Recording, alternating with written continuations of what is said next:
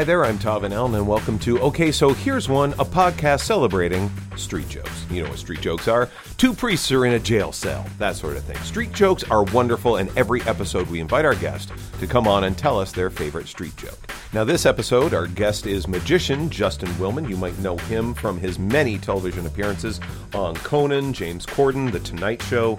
Uh, he has a television show, three seasons available, of Magic for Humans. Make sure you check that out. Uh, I have. It's wonderful. He's currently on a huge North American tour with Canadian dates at the Vogue Theatre in Vancouver on February 19th and the Avalon Theatre at Fallsview Casino in Niagara Falls February 24th. So for tickets uh, to those and his other dates in the U.S., you can go to justinwillman.com slash tour. There will be a link in the show notes. In terms of some of my shows, here's the big one. Write 'em Up is coming to Ottawa. So if you're in the nation's capital area, February 29th, that's the last day of the month, on a Thursday at 8.30 p.m. We are at Absolute Comedy. You know the drill. I host a comedy show where five of Ottawa's top comics come to the stage and perform. While they do, I've got a team of writers writing roast jokes about everything that comedian does. I dismiss the comedian, I grab the roast jokes, and I read them to you, the audience, verbatim, providing anonymity and emotional distance for the writers. It is the funnest show in YOW. So make sure you call Absolute Comedy for tickets. Uh, for more information, you can go to heyitstva.com slash calendar. Now, without further ado, please welcome Justin Willman. Hello. Hello, Justin. Hey. Wait, you'll see me in a there we moment. go. there Boom. we go. He appears. How's it going? Not too bad. How are you? Pretty good. What the heck is that? Oh, man. That's the best. Pay no attention to the man. Oh The my man god. And the man. That is stellar. Did that did that come as a kit or did someone make it for you? How did you do that? This was from uh, a trick I did on Magic for Humans. This, Okay. this amazing Lego artist, Nathan Sawaya, Okay. uh, like tours with this whole art exhibition. I was wanted to do a trick where I turned myself into Lego. So Right. got him to agree to make that for me. That's right. For the That's trick. Right. Okay. And of course, he he required me to purchase it from him if I wanted to keep it. So uh, so I did. Sweet. Yeah. Actually, it's it's it's funny you mentioned because as soon as you said that, I was like, oh yeah, because uh, during the pandemic, watch Magic for Humans.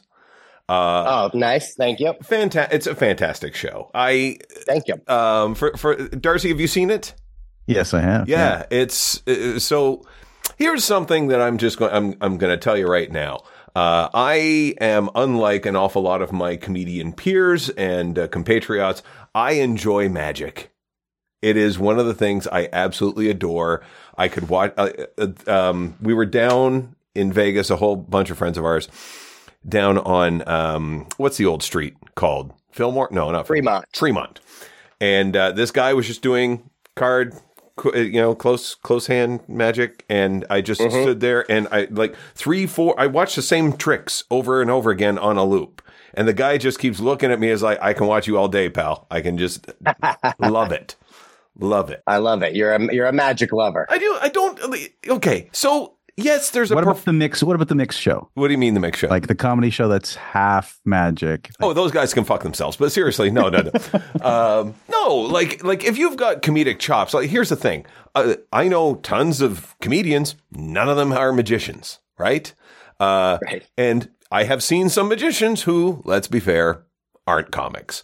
If you Mhm. can bridge that gap, if you can make it just, it's it's like if you can make one kind of close to the other, like just enough to pass. Like I I am all in. Like I am not expecting riveting, groundbreaking, George Carlin esque non AI version comedy from a magician. Yeah.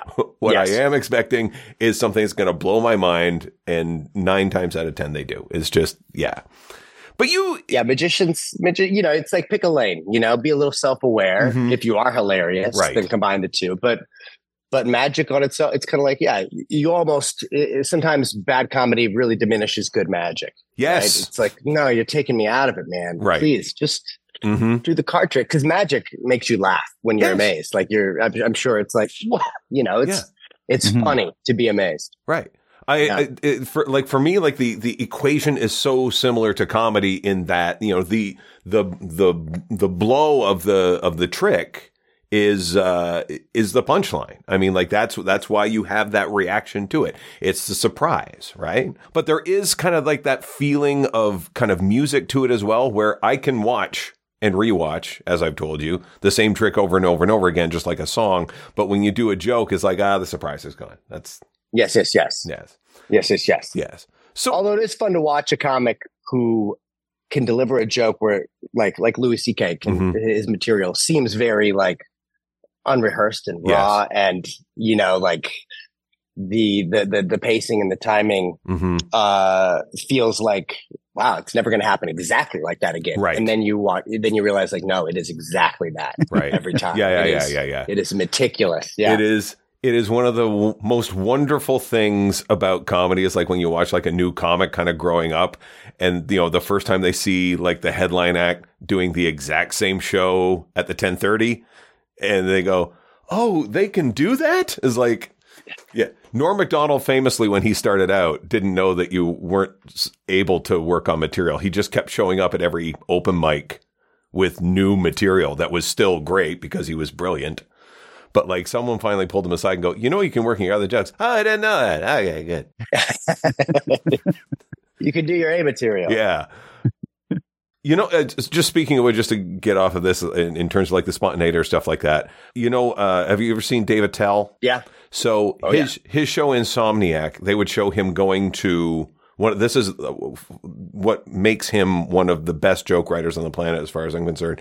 They would show him at the beginning. He's going doing his his sets in New York, going up on different shows, and he would do in the show the same setup, but four different punchlines at four different venues. Oh, wow. Oh, that's good. Yeah, I can barely write one, Uh-huh. barely. Uh-huh. I can fake it. Um, so what? So where did you start? Like, what's what's your what's the? Uh, let, let's get into the boring stuff that we can get out of the way first. The origin story. Yeah. yeah. So what's the origin story? When did Justin enjoy a deck of cards?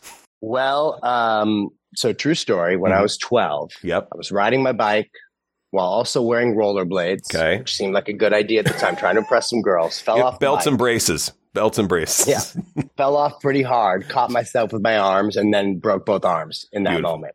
So I was in casts for six months. Jesus. And uh, my doctor recommended learning card tricks as Mhm. physical therapy. Oh, My okay. parents bought, bought me a magic kit, bought me some books. Mhm. So with the cast on, you know, with the whatever finger movement I could, you know, and I was a captive audience. So I just fell in love with magic. I, I think I'd gotten a magic kit when I was seven, didn't have the attention span for it, lost all the parts, came back to it then when I was 12 and just never let it go. So that was, so I literally, I, I became a magician by accident Mhm. at first. And then um, I loved the uh, the entrepreneurial aspect of it. Like I started doing shows at kids' birthday parties or walk around gigs at a Denny's was my regular gig, and I just loved.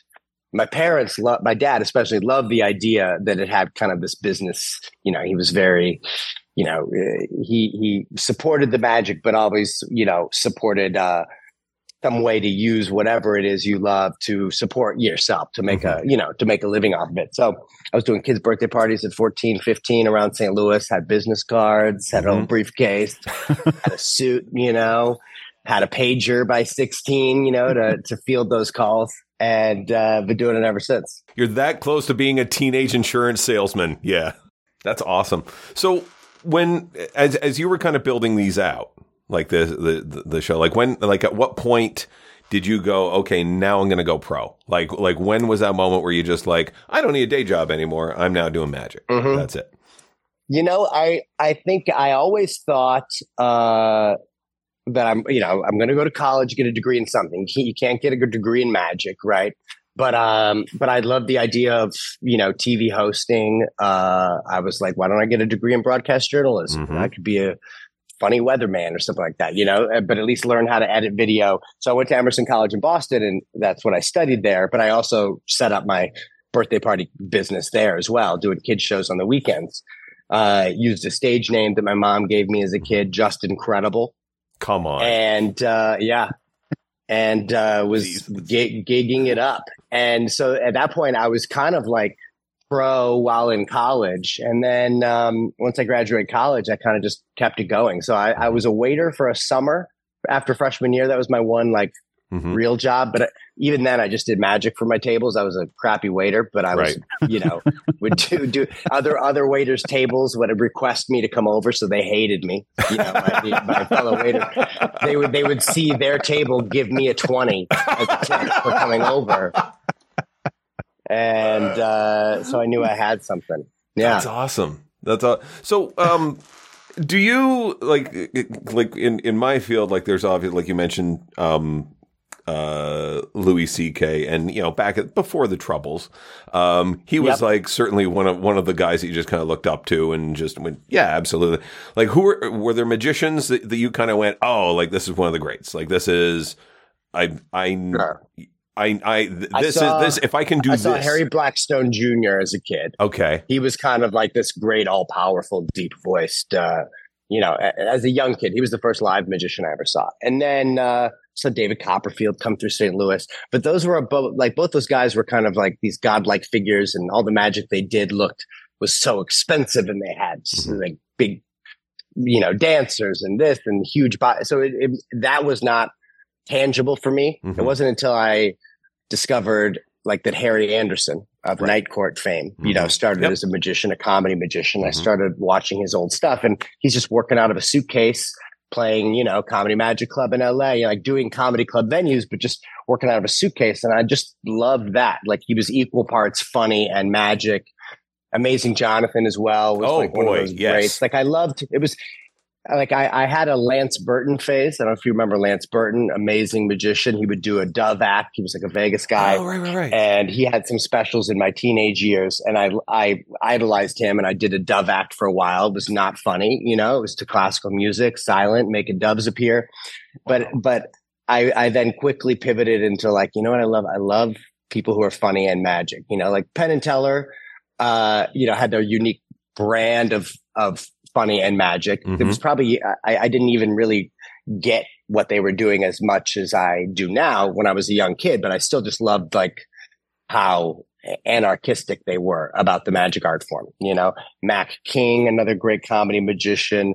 Um, uh, yeah, so so just the comedy approach, and I was kind of a hacky magician in high school, and then in college, I'm doing. You know, magicians often will, you know, you get a trick or you learn a trick in a book. It comes with the patter, right? Right, Here are yeah. the words you say when you do the trick, which really screws you up, screws up a lot of magicians into thinking that just that's okay, that Mhm. that you do the trick with the words that were given to you.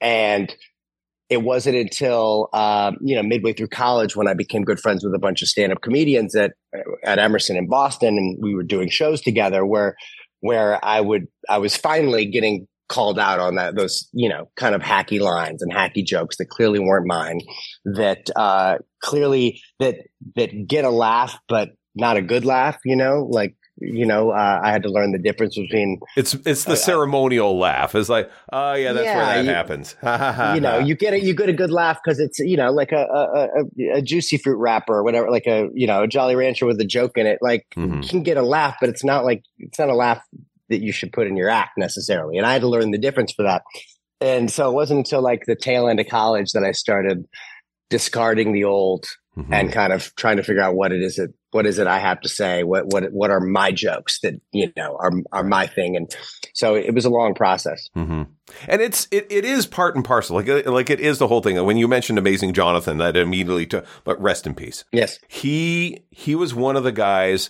that bridge. He was the perfect bridge between comedy and magic. Like he he was he was a, a, a funny funny hilarious comedian, and then also this chaotic, you know, just you know b- a bag full of Tasmanian devils approach to magic. Like it was just, it was Yes. always good. Did you ever? I'm going to not to name drop, but I'm going to anyway. David Merry, have you collided with him? no No, Canadian guy. Uh, he was he was the first live magician comedian I ever saw. Uh, and it was when I started out in comedy when I was in university, and he was like headlining and doing the tours in the Yuk Yuk's clubs up here. And he was he was the guy that I first saw like you know doing doing the, the cutting bits with the knives and the and the things. And and he would he he kind of took that sort of anarchistic a- approach where he's just like ha! Oh you know how it's done. It's like boom and then you just keep doing but the but the the patter as you say, is is really material and germane to to, to the whole package. Like like you need that. Yeah, absolutely, absolutely. Yeah. And uh, David Merry, M E R R Y. M E R R Y. Interesting. One, one of my I'll favorites. look him up. One of my favorites. Uh, last time I saw him, ran in. he- Uh, I I was waiting for a flight, and he just like ran, literally walked by me and went Todd Van Allen. I went David Merry. What the hell? And then there was it. And I hadn't seen him in years. Like he's just like one of those guys where he just like, al- Wow. like, always. Canada's foremost comedy magician. I will say that until someone goes, "What about me, dick fuck?" Like that's, yep, that's the guy. that's the guy. That's our fella. Foremost. Well, he's not saying he's the he's the one. He's the fourth. Okay, There's, there's yes. a third. There's a third most. Third most sure, and a foremost, right? Uh, but yeah, uh, I th- those kind of guys, I just love it. Like you know, with the goal hopefully being that like like with Harry Anderson, for example, Mhm. like uh, I'm not waiting for a trick because he's so funny. Right. You know, he could do four or five minutes of just stand up, and I'm you know loving it, and then a trick happens, and I'm loving it. You know, like yeah, I, I love when those two things can coalesce. I I actually stole. I don't know if you can call it stealing because it seems to me that there's is is there is there like a is there an honor among thieves for magicians? Like there's like Yeah. once once you learn the trick, then you can go and do it kind of like the old pre-radio days of vaudeville, where like there was there was forty five hundred jokes and everyone used them. Is that is that Right. sort of like how it works? I'd say in- very much so. Like you know, you can see this bookcase behind me here. You know, like uh, up up top here, I've got this the, the Tarbell course in magic. That's like these nine books that basically every every trick is in there. Like Okay. the, I mean, magic is an art form that I think behind medicine and you know science has the most like published works. You know, Yes. there's tons in these books, and uh, and you know, but we're when you think about magic tricks, you know, things can appear, they can disappear, they can float, they can train change places. The, you know, you can. It's the same like eight or nine premises that you just kind of dress up. So magicians are inherently doing a lot of the same tricks, and it's how you do it that makes it different, right? And when you do, when a magician does come up with a trick that maybe is is new or doesn't exist before, you know, they either protect it, guard it, and try to keep other magicians from stealing it, or right. they sell it. You know, Yeah. they publish it. You know, Mhm. there's a whole there's a whole subculture. It's a whole quite a booming business of the selling of your magic IP. You Mhm. know, Yeah. to other magicians, and um, which you know doesn't exist as much openly. I'm sure in, in the comedy world, where someone's just like, you know, Mm-hmm. That's I'm my bit. bits to comedy to other comedians. So, Yeah. you know, you claim dibs, Yeah. but uh, yeah, there's there's a lot of crossover. Mhm. And uh, yeah, so magicians get accused of stealing and lifting things that aren't theirs, you know. And who's to say when something is when when you put enough of a new spin on it for it to be a new thing versus you're still doing my bit. You're just you know you change one joke, you Right. know. Um, so yeah, it's very similar to comedy in that way, Mhm. and and that uh, in that it's a lot of gray area. Yeah. I and just a lot of independent uh, creations Oh, too, sure. where people can.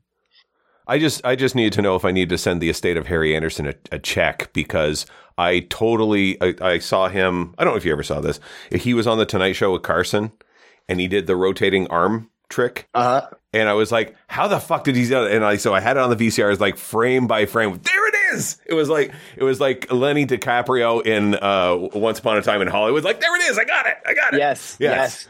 And- you know, um, yeah, I don't think you owe him money. I'm, Harry Anderson, you know, I think, I, I you know, I know I, I love reading about him and hearing his story. I think when he he blew up so big, you know, like where he becomes a Carson favorite, and they'll be like, two weeks from now, can you do another spot? And he would literally like go to the Hollywood Magic Shop on Hollywood Boulevard and be like. Uh, I'll take that, that, that. Let me figure out what the Harry Anderson version of it is, you know. And someone like that, who's a true comedic personality can pick up and like amazing jonathan can pick up any trick and do it in a way different than any other magician Yeah. you know They wrote him into Cheers, i know right? what a guy I know. so cool Yeah, uh, the the the that's what I like about it is like the the, the entire artistry. Because I'll tell you this, I was built to not like magicians because I was uh, beaten in a televised Canadian competition. Kind of like it was like uh, Canada's Got Talent, but it was only Ottawa. And uh, Uh-huh. I was I was beat by a magician, Yeah. and it wasn't. Um, that must, that must sting no, no, no. Stings. The mag- the magician was great. This is this is where I get a little browned off about the entire thing. His assistant was his wife, and he was doing the Houdini water in the milk can escape trick. So padlocks on the outside, dips himself down. First of all, the fact that he was skinny enough what? He's got an 18 inch waist. He can go into a milk can. Fuck him. Uh, So, uh, so then they put the curtain over it, and to your point of the patter is imp- is important. She was counting down. He has two minutes of air, right? She's not an actor. She's not an actor. She is no. She is not Meryl Streeping her way through this. So as the time is doesn't counting, want to be there at all. no, I don't know what she wants. It isn't this because this is this is literal. I am I am not making this up. This is frame for frame, shot by shot uh, reproduction of what she was doing.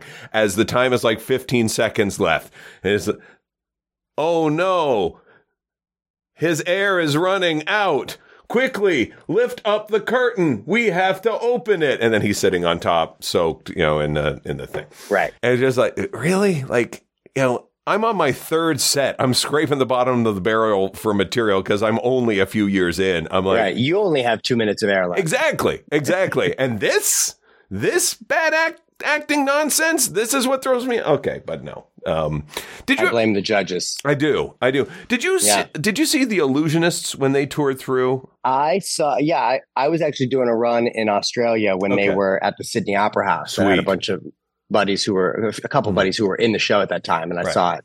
And they put on a great show. The I mean, that became a real phenomenon. how much are you into into like um, uh, magical history? I'm a, I'm a, I'm a, I consider myself a Okay. buff. Um, when they did, uh, just uh, I'm, sure they did on this tour as well. They reproduced the Houdini um, water uh, water escape, Mm-hmm. and they did it through, Torture cell. yeah with the plex, but they did it with the plexiglass and Mhm. broke down how it was done and to show sort of like how it was uh manufactured and like so you're you're able to see exactly how it's going to do so now it's not the trick that's the thing it's how can he do it in time? And like I you know with the with the paper clip and the and the whole bit. But this is what struck me about that moment is like you know as they're they're they're prepping this guy and he's taking in like the the air and, and doing it for dramatics but also like you know filling your lungs with, with air. There were kids in the audience like five six year olds in the audience right? When he's getting ready you you could hear the air conditioning kick in. Like it like it was silent like every child was me- everyone's me- mesmerized by this thing. And through the entire thing you can you can hear and you can see him thrashing about which again maybe you know histrionics and a little bit of theatrics but for sure like you know th- there's an urgency to this. And Yes. and it was it was great to watch. It was great to see sort of like this historical piece that was also very, uh, uh, uh, basically a dramatization of, of of something that's very historical in, in the in the world of magic, but also is entertaining and and has heft to it itself, which is- which is I, I thought like like when he was done, like there was a huge relief by everyone, and as we were walking out of the theater, I went, "That's the best thing I've ever seen in my life," because it was it had great. historical context, but like it it did what magic should do, which is enrapture everyone, right? And it sounds like it, it also did what in modern times it feels a little more respectful to the audience is it lets you in on, listen, you, you know, he's not going to get out with magic. So here's what we're, here's what's going to happen. He's Right. going to swallow a key or he's going to have a pick hidden here. You know, he's got to do this hard thing Yes. You know, Houdini would raise the curtain, you know, mm-hmm. you wouldn't know what he's doing back Right. there. Right? Right. It's kind of mysterious. So it's nice that they kind of let you in. I think these, in these days, since the, you know, and every, every secret is answered at our fingertips, it's nice to at least let people in on it so they feel like uh, they can respect what's happening a little bit more. Right. The the other thing that I that I find and, and you are you are a testament to this and and and I think Penn and Teller kind of like did the kind of really kind of uh, uh kind of made it more popular popularized it was the we're going to show you how this is done.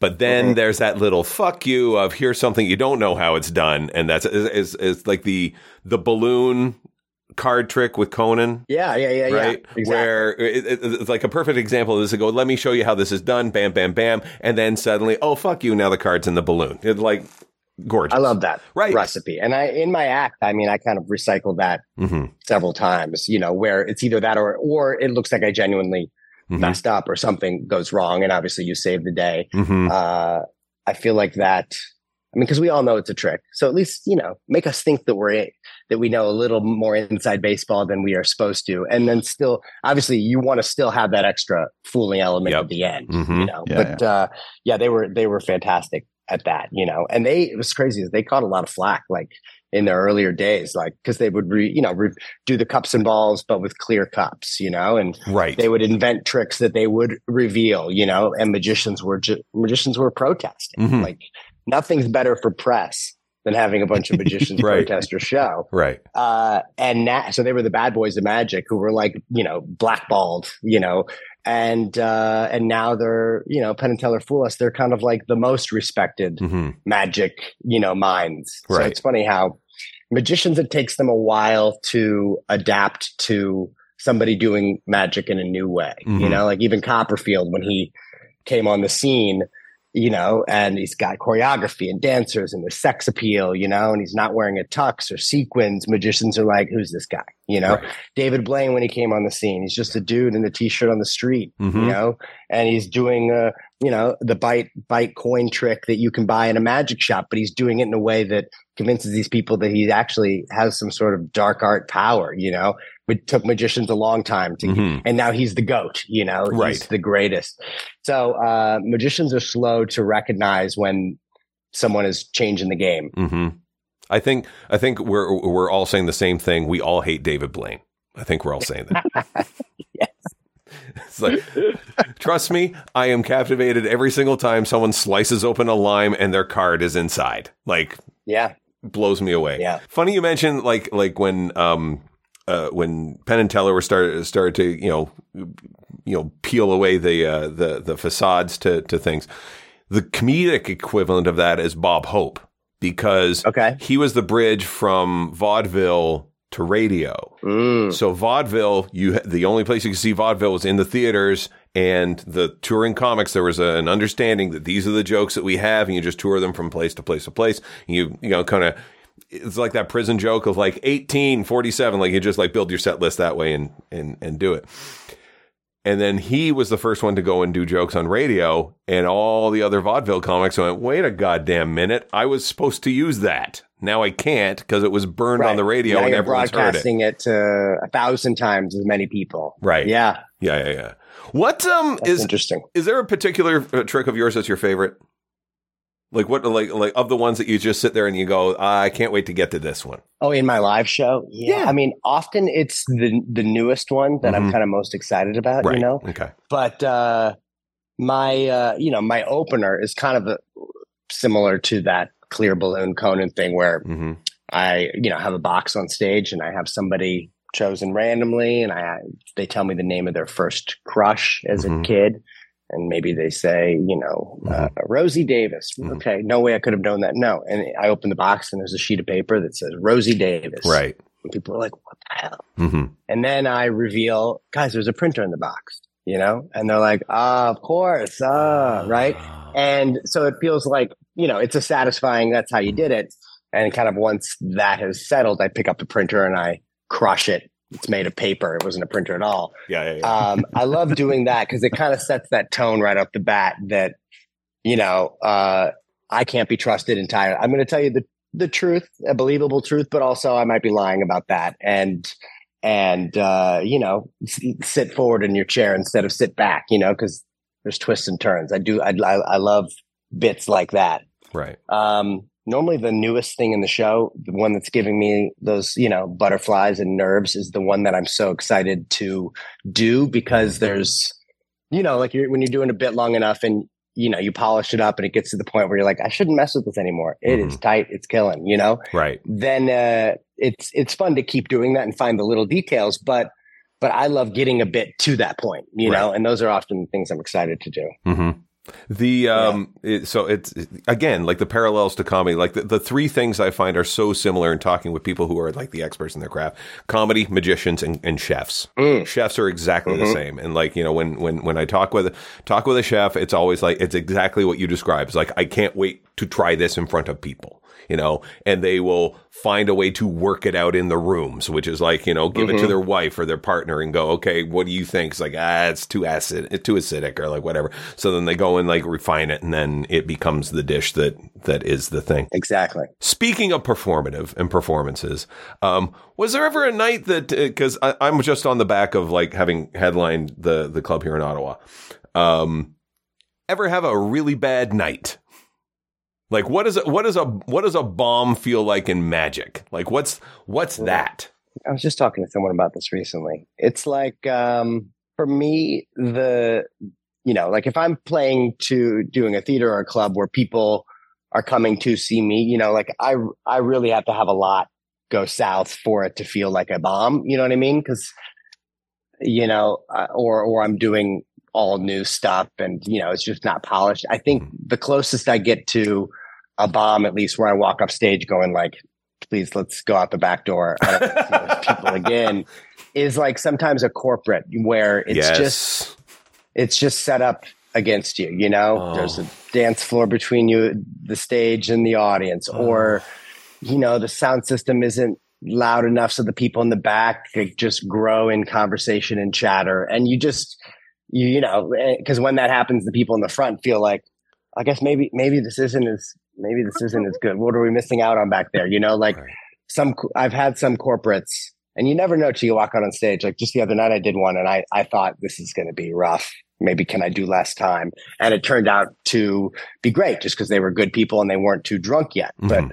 sometimes when they are a little more drunk, or you know, basically you're crashing their party. They all know each other. They're they've got camaraderie, team, and chemistry, and you're kind of this new guy who's there as a magician. Often, you know, some people take it as a you know, this guy's here to fool us, to challenge us. You Right. know, this guy thinks he's smarter than us. You know, Mhm. I think that's Yes. the uh, Yes. you know the frat bro the frat bro mentality like the the you know i guess slightly more insecure in one's iq and uh you know uh just just insecure in general they they treat magic like a threat right. versus entertainment so i've had some corporates where i feel like god that was that was rough you Right. know and, and if i have to do an hour at a corporate you know anytime they book you for an hour it's like Mhm. You don't want an hour. No. You want 45 tops Yes. because they're just waiting. Especially if I if I request that they close the bar during my show cuz you know, you don't need glasses clanking. Right. Everyone's just itching to like, yo, let's get let's get a drink happening. Uh, so those can be tough. Yeah. So in the warring battle of magicians versus comedians, if we were two warring factions of Viking tribes, when you describe the experience of the corporate, this is where I would drop my shield and sword and hug you with my horned helmet and go, "We are brothers now." Yes. It is. I mean, I will say, like, as a magician, you know, if if the jokes are bombing, it's just not hitting, they don't get it, they don't get what I like.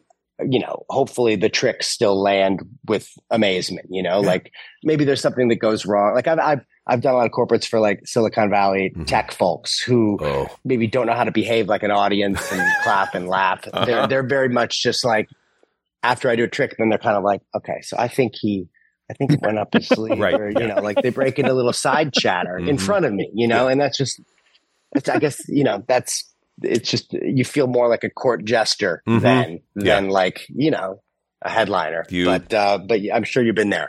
You describe my Sunday show.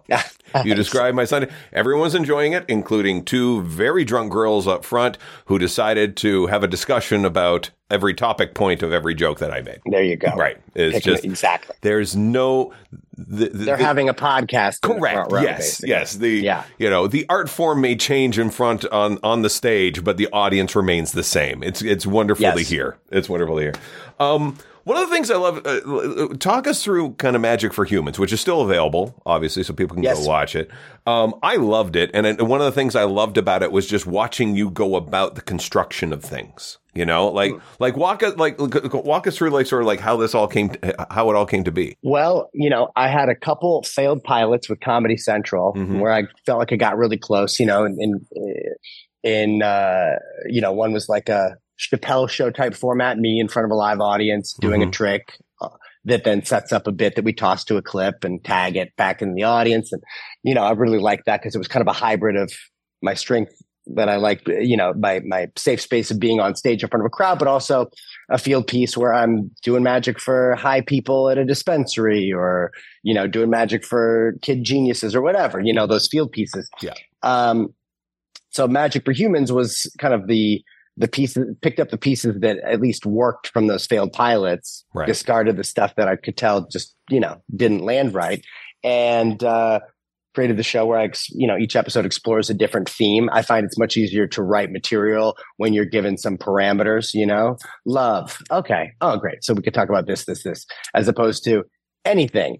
Okay. Uh, anything, you know, it's so hard. So Right. giving, giving, uh, me and my, you know, creative team, uh, some lines to draw in was really, really helpful. And then, it was fun just to go like recreate social experiments, but add a magic twist or Right. kind of explore subcultures or fads that most people hadn't heard of goat yoga uh, cryotherapy rage rooms you know and figure out how to add a little magic thing into this so it feels like you're kind of you're you're you're learning you know Mhm. you're kind of dipping into this new world but then you get to be on board at least with you're you're in the know that Justin, this guy's a magician's got a trick up his sleeve, but the people there don't know, Right. you know, what's he going to do? Right. So I haven't told them, I'm, I'm not exposing the trick I'm about to do to these people, you know, like the water torture cell thing, but, uh, but the viewers kind of don't feel like they're getting, they're, they're living vicariously through the, the people who are there live, you know, and I, I, I love doing that. I love doing magic, you know, segments with kids, especially Yes. kids are really good at quickly forgetting that there's a camera and behaving, behaving normal, you know? Yeah. Uh, whereas adults are, you know, like it's very, it's very hard to get people to forget about the fact that there's like a giant person holding a giant camera or three people. And so they're kind of thinking about how they should be Mhm. acting Yeah. and behaving Right. as opposed to just being a normal real person. Exactly. Uh, so we did three seasons of that show, and then I just finished shooting uh, over the past two years a new show for Netflix. It's called The Magic Prank Show, Okay. and it's uh, basically in Magic for Humans. I did magic for people who knew I was a magician, Right. uh, which is a, a a minute detail you'd think, but it's an important contextual difference, right? Like if I sawed somebody in half on stage and they know I'm a magician, people clap, right?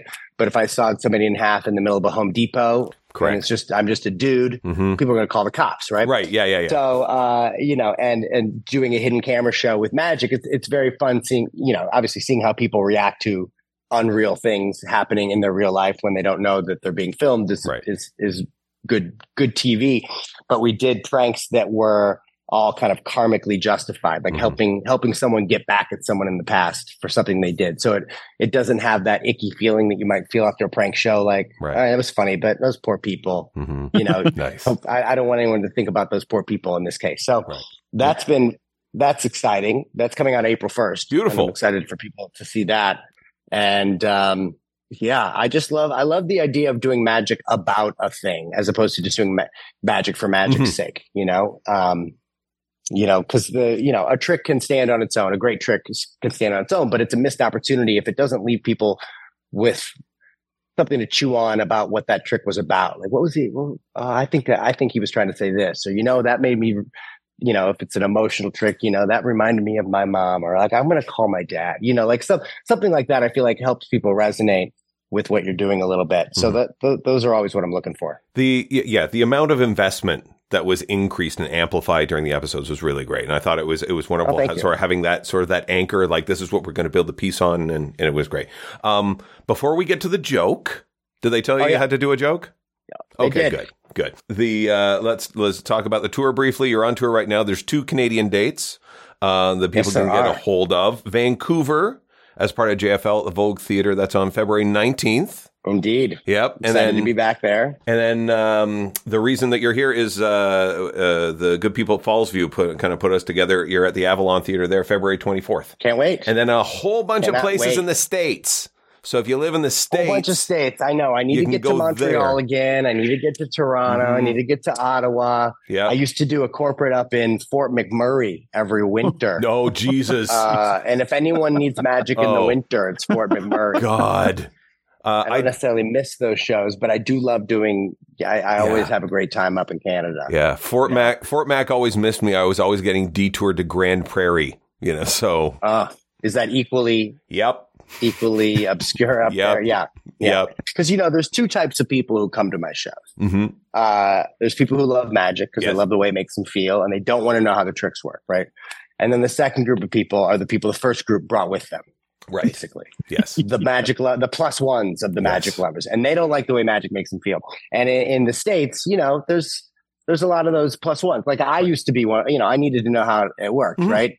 but that, that can be that tough corporate vibe. In Canada, I find uh, a lot of magic lovers up. Oh yeah, You know, Yeah. not as many plus ones. Mhm. People are willing. I think eh, Canadians are evolved and comfortable in their own uh, intellectual security to be fooled by a magician and enjoy it, as Yes. opposed to getting frustrated by it. right. It's it's more the uh, holy fuck. We can have drinks with this guy afterwards, but He'll make the tab disappear there, mate. Exactly. We're, we're now going to uh, allow our guest, you, uh, to tell your Mhm. favorite street joke. Um, in the interest of time, sorry, CB Inc. We'll get to your joke next time. We're going to bring you into the CB Inc. Memorial Joke Corner. He's not dead. And uh, if people want to send in their jokes that we'll tell online when we're or tell on the show when we're uh, when we have time, uh, it's jokes at oshopod.com. It can be dirty or clean, no isms, no obias. Um, so, uh, Justin, go ahead. What's your favorite street joke? Yeah, this is my favorite street joke. So, two Catholic priests were driving in a car down the street. Mm-hmm. They see uh, cop sirens behind them. They're getting pulled over. And the cop says, We're looking for two child molesters. And they're like, they look at each other and they're like, We'll do it.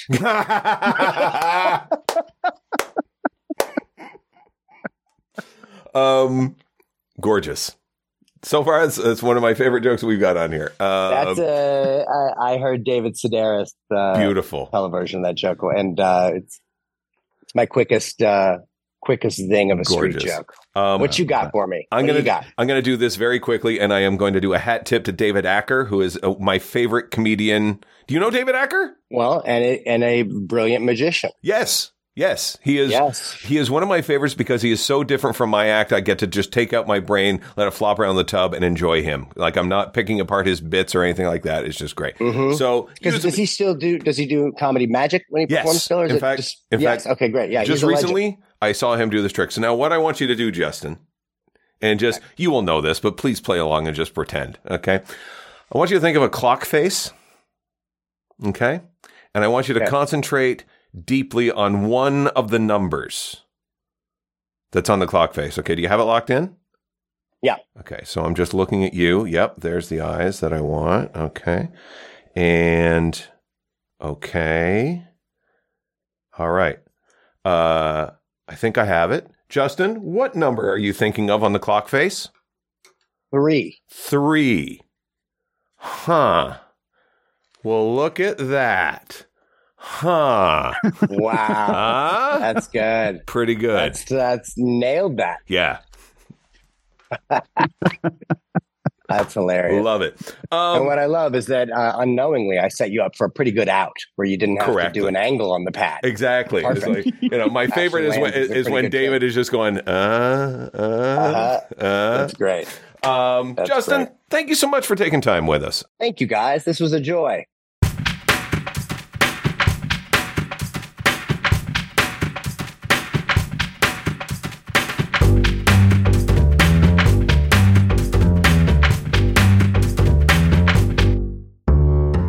Thanks for listening to OK So Here's One, a podcast celebrating street jokes. And thank you to Justin for not only being an awesome magician, but having a hilarious joke. Absolutely wonderful. You can find him on Instagram at Justin Willman and make sure you check out uh, his uh, website, justinwillman.com, for his North American tour dates, which include the Vogue Theater in Vancouver on February 19th and the Avalon Theater in Fallsview Casino in Niagara Falls, February 24th. Again, there's a link in the show notes for you to grab tickets there. Uh, you can find 23 seasons of our previous podcast, Comedy Above the Pub, that feature many of the guests that you've heard before in previous episodes of this podcast. You can find those at comedyabovethepub.com or wherever fine podcasts are available. If you like this show, please tell your friends, like and subscribe, leave a review on whatever platform you're listening on. And uh, we ask to do it just like the old days of Cat P. Leave a five star review, but talk shit about us in the commentary. Five stars, talk shit about us in the commentary. The show is produced by Darcy Finder. Our music is done by Larry Bryant. Artwork is done by Wojtek Arkaszewski. And if you have a joke you want us to tell, you can send it in, and it can be dirty or clean, just not racist, homophobic, sexist, or transphobic, or xenophobic, or as we say, no isms, no obias. Send it to jokes at oshopod.com. That's jokes at oshopod.com. That stands for OK, so here's one pod. Um, send any comments or questions about the show to show at oshopod.com. You can follow us on Twitter, Instagram, Facebook, Blue Sky, and TikTok at oshopod. And you can follow me personally on the same platforms at Hey It's TVA underscore for Instagram. Instagram? Don't ask. For my upcoming live performances, including Write 'em Up at the end of the month, February 29th at Absolute Comedy in Ottawa, heyitstva.com slash calendar. You can join our Patreon for $3 a month. You can get the full, raw, unedited video feed plus bonus perks and jokes at patreon.com slash oshopod. I'm Todd Van Allen on behalf of Justin, the no longer erstwhile Darcy, and myself. Thanks for listening to OK, so here's one, Jibby Bobby and Monty. You are always the podcasts.